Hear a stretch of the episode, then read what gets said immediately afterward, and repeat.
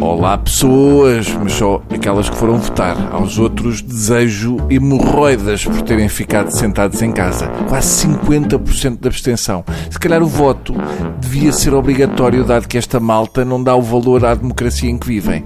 Tem embora obrigá-los a fazer o que acham que é antidemocrático, dado que não curtem a democracia. Pensar que vivemos num país que não festeja o 1 de maio porque prefere as compras no Pingo Doce.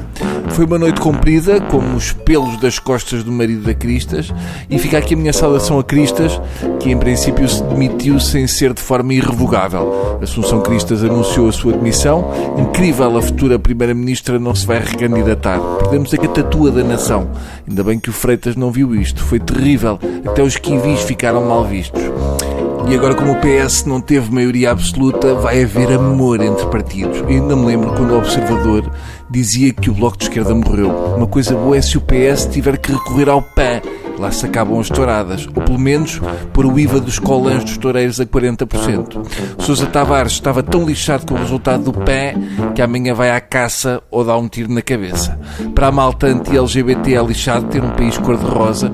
A vitória do PS passa muito por aquele senhor de idade que abordou o Costa ter 5 votos no PS lá em casa.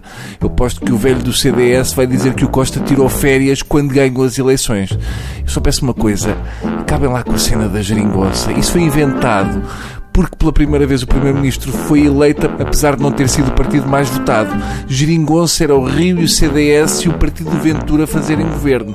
Se eu ouço outra vez falar em Geringonça, eu mato um golfinho. O PAN foi o partido que mais cresceu, deram-lhe ração ou o que é que foi, mas tenho uma dúvida. Um São Bernardo vota CDS ou PAN? Fica a questão. Provavelmente isto agora precisava era de um discurso do João Miguel Tavares para unir o povo. O PSD levou uma coça. Lamentavelmente o Rui Rio não discursou em alemão. O Rui Rio só faltou falar em vitória moral. Justificou-se com as sondagens, a boa onda económica e o PSD não gostar dele. No fundo, o Rui Rio queixa-se porque no PSD ainda gostam menos dele que na população em geral.